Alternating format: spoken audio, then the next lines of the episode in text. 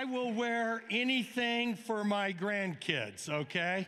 Uh, it's, I hope that you had a Merry Christmas and a Happy New Year, okay? And let me give it up to you. We made it to two thousand sixteen. We need to pray. Uh, let's give a shout out to Frisco, okay? Let's give Frisco a hand, as well as Doug Hankins. He had nasal surgery this past week, okay? And to be honest, he was supposed to teach this morning, but um, you know what? I am glad to be back in the pulpit and cannot wait for this coming year as we launch off in some new areas for our, our own spiritual growth. Well, I want to start off with a question, and that is this. In this past year, in the year two thousand fifteen, had you ever had the thought that you wanted a fresh start? Maybe a fresh start in your career or with your credit cards or a relationship or with your health or in your faith. Well, what I want to tell you is that it's not too late to have a fresh start. And the thing with fresh starts is that they're not just limited to you and I as adults.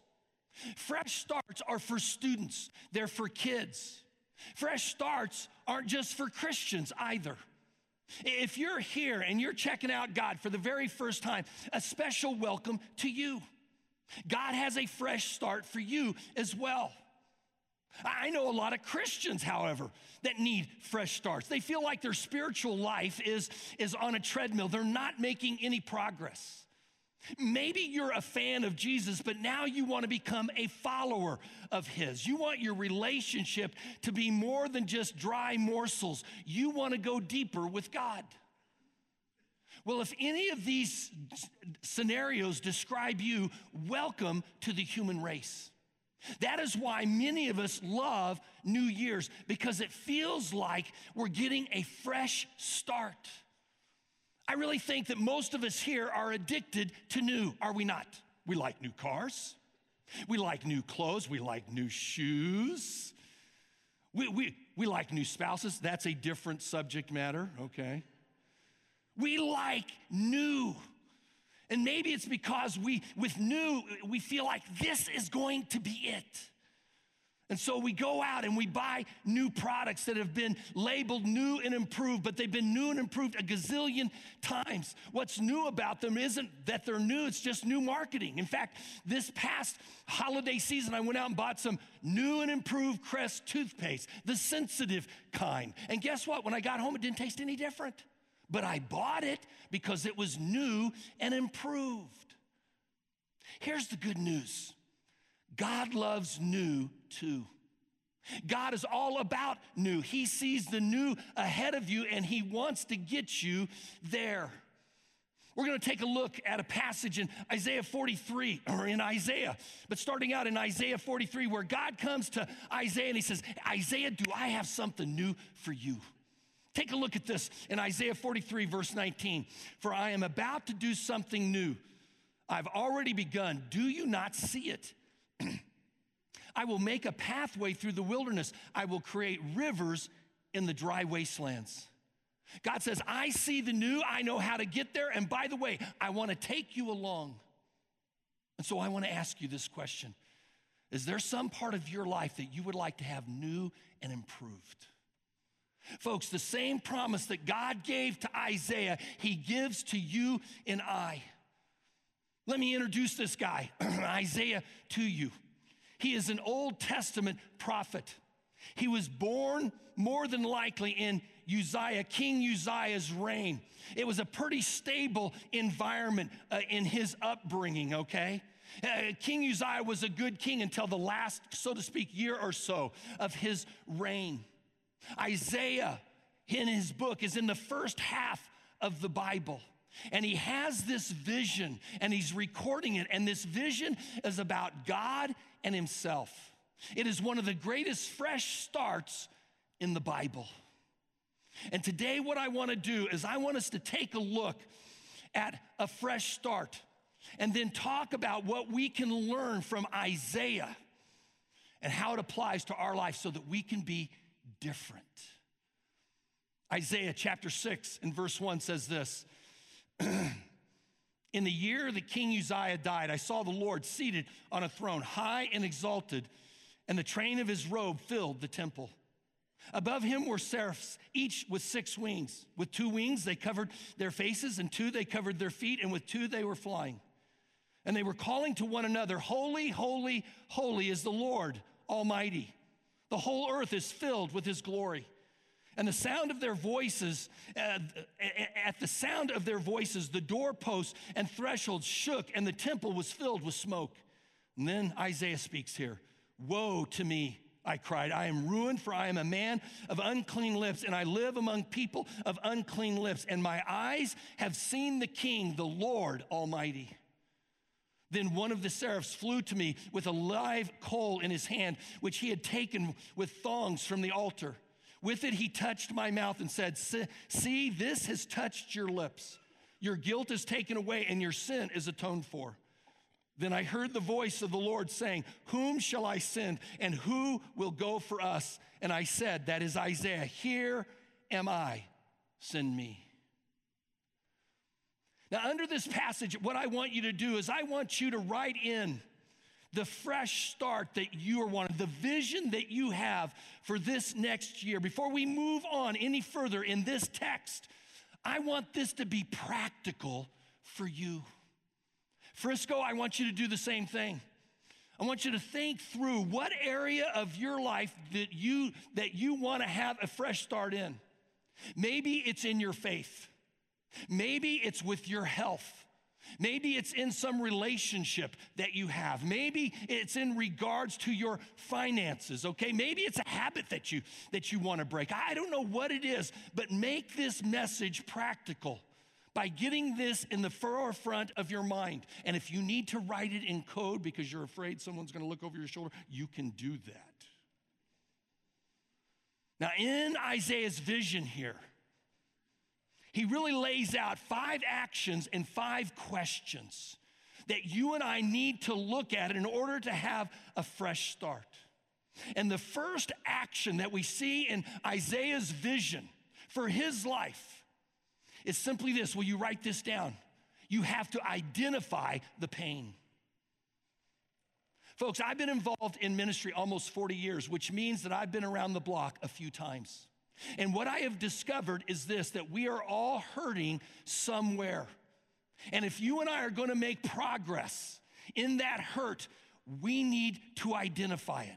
And this is where Isaiah begins. Look at Isaiah.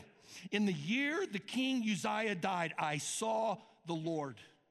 Now, it's pretty obvious that that verse is a, a reference to a date, to a year. It is a chronological reference saying, in the year that King Uzziah, or in the year King, of King Uzziah died, I saw the Lord. Why did this shake him? It's because he'd been under Isaiah, or Uzziah's leadership for at least fifty-two years. It was a stable time. It was a good time. It was a time of prosperity. But then all of a sudden, Uzziah dies. You see, what stands out to me is the word died. Why did Isaiah start his vision with, in the year that King Uzziah died? It, folks, it's because of some of the most significant fresh starts in a person's life appear after some kind of significant pain. And that pain may not have anything to do with a physical death. It may have everything to do with a, a, a, the death of a career, or the death of your finances, or the death in one sense of, of good health, death of a relationship, whatever it is, somehow, some way, pain is involved. Now, in order to have a fresh start, you not only have to identify the pain, but you've got to start asking some questions. And the question that you ask yourself is simply this, why? Why should I change with the pain that's been introduced into my life? Now, at first glance, that may seem like a, a very simple question, and it is a simple question. But oftentimes, the answers to simple questions are hard to admit. Would you not agree? You see, what I have noticed is that a lot of people walk right past their pain without identifying it. They disguise it. They pretend that it doesn't exist. Maybe you know of some people like that. You have come up to them and you say, hey, how are things going in your life with, with that painful situation that you, you just went through? And they say, hey, it was no big deal. The past is past. What's done is done. And they walk right on past it. You see, what I am suggesting is that you be honest and you ask yourself the question, why should I change?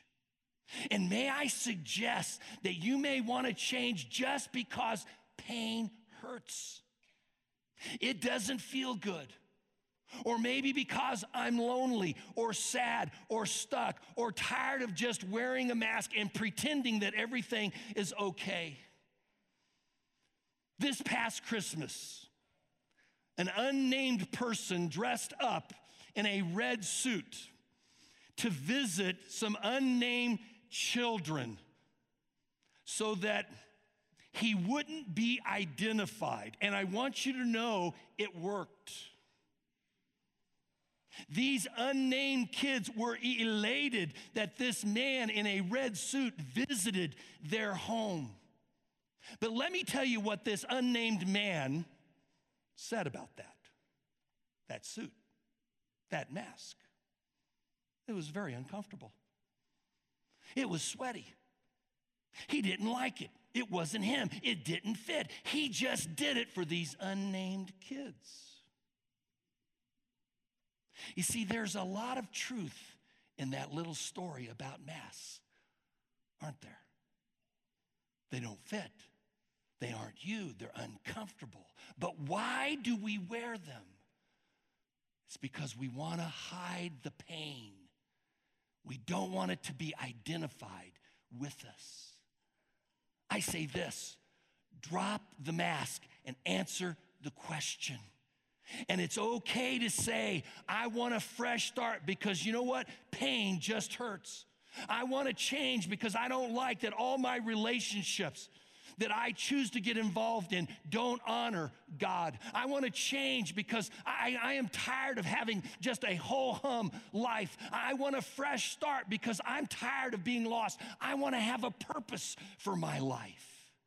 Folks, Isaiah, from this painful situation, could have started off his fresh start and says, you know what, I'm just going to go out and get plastered right now. I'm going to go to one of those stores that has a green cross and I'm going to get high, okay? I'm going to go out and I'm going to go shopping. But he didn't. He identified the pain. What about you? Do you really want a fresh start? Then what's the pain that's in your life? And if you don't identify the pain, then what mask are you going to choose? Because, folks, it's one or the other. In almost forty years of ministry, I have noticed that God will not bring the pain to you, but rather he wants you to bring the pain to him because he wants to help you see that he can give you a fresh start. And that leads us to the second thing. The second action, if you want a fresh start, is that you've got to recognize that it's all about God. Folks, that's what Isaiah's vision included. God's majesty, God's holiness, God's accessibility. Take a look at this verse. I saw the Lord seated on the throne, high and exalted, and the train of his robe filled the temple. And they were calling together, holy, holy is the Lord Almighty. The whole earth is full of his glory. Folks, it's all about God. I know for my life, when I identify my pain, it brings me to a place in my relationship with God where I think about him first and foremost. I think about his greatness. I think about his power. I think about his holiness, his justice, his grace, his mercy. And it becomes my motivating factor for me to change. Because in reality, folks, I don't like pain. I don't know about you. I don't want to be in this little hole of pain. I want to move past it. In fact, he truly is one of the biggest motivators for change. Now, here's what happens a lot with people. They identify their pain, but instead of saying, you know what, it's all about God, They say it's all about self. What I need to do is I need to read a good self-help book. I need to go to one of those popular self-help seminars. I need to listen to a self-help M P three. I need to watch a Doctor Phil show, okay? They, they recognize that, that they're in pain, but they turn to the wrong stuff. They turn to some motivational speaker, by the way, uh, named of Tony, who has these big white teeth. And he says, hey, send me seventy-nine ninety-five, and I will help you with the power that you have within you. Does that ever freak you out? Why should I send you seventy-nine ninety-five, okay, for the power that I already have? Doesn't make any sense to me. But that's what we do. Can I tell you this? Life change will never happen apart from God. And, and if you just make God one of your motivational speakers, that ain't gonna work either. It's gotta be all about God. In Isaiah's vision, that's what he had. He says, God, it's all because of you. You're God and I'm not. It's because of God that I need, or I, I want, I don't want to waste my life. It's because of you, God, that I need to change. It's because of you, God, that I want to change. It's because of you, God, that I can change. God, it is all about you. Now, because God changes everything, here's the question you ask for yourself. Frisco, you can write this down as well. Who is my God? And that is a fair question for each and every one of us, because we all worship something. And if we're not worshiping the God of the Bible, then we are worshiping some other little God in our life. It may be a relationship. It may be our finances. It may be our possessions. But if it's not all about God, then I can tell you this, it's all about something. My question, though, is this. Is that something strong enough to give you a fresh start that's lasting? Isaiah said, you know what? It's all about God. He said, holy, holy, holy is the Lord God Almighty. The whole earth is filled with his glory. It's all about him. So if I want a fresh start, I've got to identify the pain. I have got to recognize that it's all about God. But then the third thing is this. Third action step is that I've got to reveal the truth about myself. You see, that's what Isaiah does right here when he writes, in essence, God is holy, and by the way, I am some dirtbag, okay? God is holy, and I'm not. The whole earth is filled with his glory, but my glory doesn't fill anything at all. When he sees that it's all about God, his response is simple. He says, woe. Woe to me, I am ruined. I am a man of unclean lips. Will you circle that response? Woe to me. Now, this is a very important theological point. When I look at myself in light of God's glory, I look very pale. In fact, I look ugly. And by that verse, write the word ugly or uglier. And if you don't know how to spell ugly, I will have you know that when I was going through high school, I just didn't watch the cheerleaders cheer. I learned how to spell from them, okay, when I was sitting on the bench, because that's where I was at most of the time. And so how do you spell ugly? Give me a U, U. Give me a G, G. Give me an L, L. Give me a Y, Y. And what does it spell? Wow. I'm pretty good. I learned a lot on the bench. Now, gentlemen, I want to talk to you. Ladies, you don't have to listen to this. Guys, this is for you. Have you ever seen those two-way mirrors that they call magnifying mirrors? As my wife was doing a little shopping, I kind of wandered around the store. I saw one of these things. On one side is a normal mirror. On the other side, there's a light, and it magnifies everything. I want you to know those devices are from Satan. One side's regular, the other side is magnified, and it allows you to see pores and oil coming from your skin. And if you look close enough, you see little organisms building little condos with straws sucking the oil. They're called pimples. Gross. And yet when I look at the normal side, you know what I see? I'm okay. I mean, I'm not going to win any contest, but I'm a lot better than Ashton Kutcher, okay, for sure. I'm a lot better looking than he is. But let's face it, some of us fit into the average category. There are some of us, however, here, and I can already see that you are below average. That's okay. I brought on a pastor on staff from California. His name is David Fizer, the son of Cheryl, to, to relate to you. Oh, David, I'm going to get you back for calling me an old man. But when I look at the normal mirror, I think I'm okay. When I look into the magnifying mirror, I go, ugh, that's gross.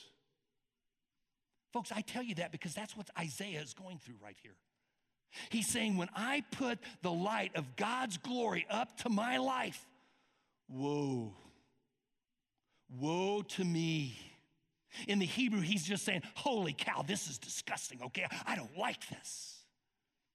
But here's the question that you have to ask yourself. Where is my heart? You see, if you're going to have a fresh start, you've got to answer the question, where's my heart? And on the ugly scale from one to one hundred, one equaling Jesus Junior and one hundred equaling the most wicked person, evil person that you know, where are you?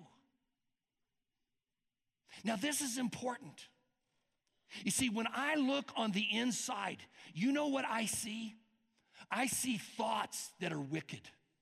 I see pride, arrogance, a, a thought that I'm superior to everyone else around me. I have impure motives, and that honest evaluation helps me to respond, ugh, woe is me.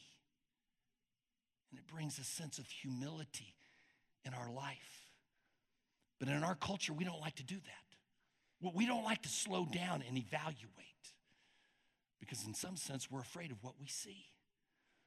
There have been times when I have been driving in to, to church, and maybe you've seen this too, and there is a train of bikers, bicyclists, okay?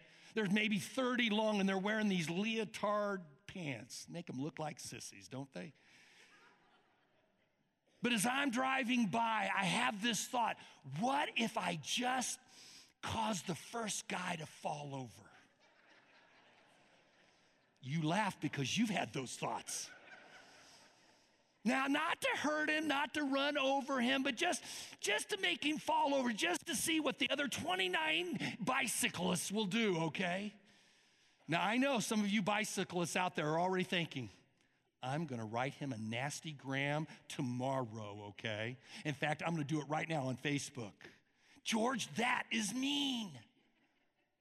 I know it's mean. That's my illustration. It's wicked, it's evil, it's ugly. Where in the world did those thoughts come from? Now, here's what knowing the truth about what's on the inside does for you. At least for me, it causes me not to be afraid of it, but rather it draws me closer to God. It just makes me want to get closer to God because I don't want to live that way anymore. I don't want that kind of ugliness in my life. I say, whoa, ugly me, ugly intentions, ugly motives, ugly thoughts. But with you, God, I can have a fresh start. Now, it would be a little depressing to stop at this part of the text, the ugliness of our hearts. But folks, there is more. You identify the pain. You recognize that it's all about God. You reveal the truth about yourself. And then the fourth action step is this. You release the past. Now, folks, I love mass confessions because I want us to all see that we're in the same boat. And so I'm going to ask you to raise your hand and leave them up for a while. If in your life you have ever had one regret, may I see your hands? I want you to look around. Look around. Frisco, you do the same thing. Look around. You can put them down. Folks, we're all in the same boat. And those of you who didn't raise your hands, you're in denial. You see, what do these regrets do? They do all kinds of things, don't they? They bring shame, embarrassment, anger, grief, resentment into our life. And if you and I are going to have a fresh start, we got to clean those things out. That is what Isaiah experienced in chapter six here. Look at verse seven. With it he touched my mouth and said, see, this has touched your lips. Your guilt is taken away and your sins atoned for. Will you underline your guilt has taken away and circle the phrase your sin is atoned for? Your sin has been paid for. Your sin is go- gone. Folks, God doesn't want you to enter into two thousand sixteen living with those kinds of emotions. He doesn't want you to enter in with those kinds of regrets. So what he does is that he offers you and I an incredible gift, the gift of forgiveness. The reality of life is that regrets are inevitable. But the reality of God is that he offers you and I forgiveness. Take a look at Psalms thirty-two. David said this, finally, I confessed all my sin to you and stopped trying to hide them, and you forgave me. All my guilt is gone. Will you circle the word all? It's mentioned twice. God offers forgiveness to everyone. There is no one he will not forgive, and there is nothing that he won't forgive. He doesn't forgive ninety-nine point nine percent of things. No, he forgives all things. And I, Isaiah says, so now my guilt is gone. David in Psalms one oh three says, he forgives my sins, plural. Not just one, not just a select few. He forgives them all. You see, he does that because God absolutely cares about you having a fresh start in two thousand sixteen. And he says, if you have confessed your ugliness and you have given them to me, I will give you a fresh start. This is what the Bible teaches. All forgiven, no more guilt. It's behind me. Now, if you still feel guilty for the things that you have confessed, those, those ugly things, let, I just want you to know something. That guilt isn't from God. It may be from yourself, it may be from others, it may be from Satan, but it's not from God, because when God forgives, it's all of it, and there is no guilt. And if there is guilt, it's that guilt that's keeping you from being the effective person that God has designed you to be. It is that guilt, those regrets, those resentments, that anger that's inside that's holding you back from your God-given potential. And what I want you to know is that you can release your past, and it can be behind you because God has released you from it. And so the question with this action is simply this: what am I holding on to? Regrets of a failed relationship, regrets of failed finances, regrets of wrong words spoken, regrets of things done. Let it go. God forgives. That's God's part. My part is to identify it. My part is to confess it. My part is to receive his forgiveness. My part is to live as forgiven. But for many people, they don't want to live forgiven. They want to relive the past. Or others want to relive it for them. You see, as human beings, we have a weird nature that we love to confess other people's sins. Have you noticed that? At Christmas Eve services, there's a, a number of kids. I was saying this to all of them, but there was this one set, a, a brother and a sister says, hey, are you guys on the naughty list or on the good list? And the, and the little girl says, I'm on the nice list, but my brother's on the naughty list. And she ripped off about five things. The parents' eyes went that big, and I'm going, hmm, embarrassing. We got something weird about our nature that we love to confess other people's sins, but we don't like to confess our own. We like to come up and say, do you remember that thing that you did? Man, it was really wicked, and you're laughing about it. But it's really not a joke. It may be funny ten years later, but by revisiting it, you're giving them an opportunity to relive it, and that may not be a good thing. Someone in our family said, do you remember several years ago when, when, when you said something terrible like, Santa is not going to bring you a gift because you brats are just terrible? Now, there's no need to bring up the name who said that, okay? Were there regrets? Yes. My wife felt bad about it for years. Forgiveness from God? Yes. Recovery for the kids, it took a long time. Good story, absolutely. Forgotten, no way in the world. But in God's eyes, forgiveness results in forgetfulness because God moves on. Will you move on? Will this year be a different year than in years past? The reason I say that and mention this is because I see so many who have been forgiven, but they don't live forgiven. Let me encourage you, if you're one of those, talk with someone about it.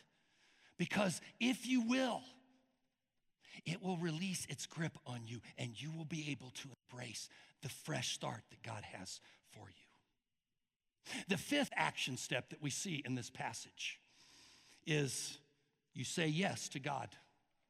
First, you identify the pain. Secondly, you recognize that it's all about God. Third, you evaluate your heart. You see the ugliness, okay? Fourth, you realize or you release your past, that God forgives. And then number five, you say yes to him. Look at verse eight. Then I heard the voice of the Lord saying, whom shall I send and who will go for us? And I said, here am I, send me. Will you circle that phrase? That's the fresh start. Isaiah, what he's doing here is he's saying yes to God. Here I am, God. I want to be your person. I want to be your person to do your work this year. God, I want to be the husband that you want me to be in this marriage. I want to be the, the, the wife that you want me to be in this marriage. I want, I want to be the parent that you want me to be for my kids. God, I want to be the employer or employee that you want me to be at the workplace. God, I want to be who you want me to be. I'm saying yes to you. Send me. Folks, there are very few things that you and I can control in life. I think we would all admit that. But there are some things that we can control. We can control our response to God by simply saying yes. We can control doing our part in a fresh start. Isaiah did, and as a result, he experienced a great fresh start because he did what he could do. What about you? When will you get started? Next year, or not next year, next week, I start a series, God's Strong. Here's my challenge. Don't just think of yourself as we take a look in a fresh way at four very familiar areas of our life that we need tune-ups on, that we need a strong foundation laid by God with. I want you to think of those who you would want to invite. We're going to start with the spiritual. We're going to look at the physical like we've never looked at it before. We're going to take a look at finances, and we're going to take a look at relationships. We're going to build a strong foundation but let it not be just for us. Think of three people that you want to invite to this series, because God wants people to experience a fresh start. Let's pray.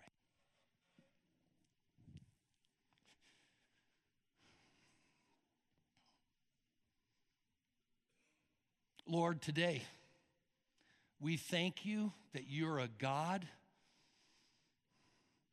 who knows our future and desires us to have the fresh starts that you want in our life.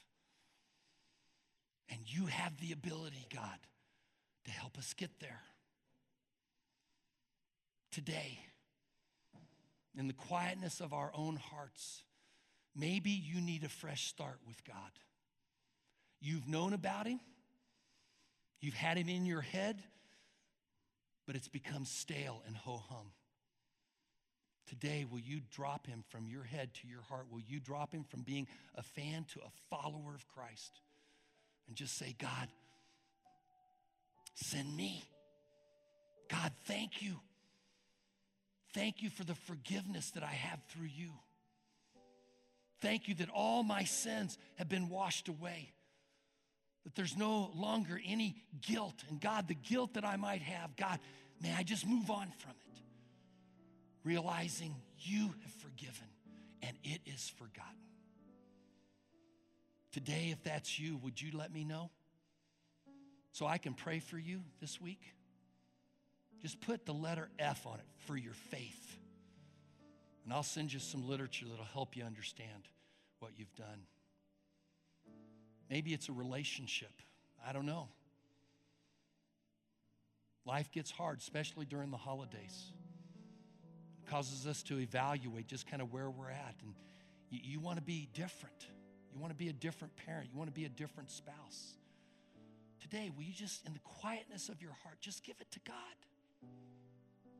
Just confess, God, I've said some things. I've done some things that are wrong. But thank you. With you, I can have the strength to move past them and to be a better person for your glory and for other people's good. I don't know what your fresh start is for this year, but I know this, that God wants to give you one. Will you just let me know on your connection card so that I can pray for you this coming year? Lord, I thank you. I thank you for your holiness. I thank you for your majesty, for your greatness. I thank you for your grace and your kindness. I thank you, God, for your power that you give us as we humble ourselves before you to say, send me, God. I'm saying yes to you this year. In your son's name, we give this for his glory and for other people's good. Amen. Well, let's go ahead and continue in our worship by giving back to the Lord.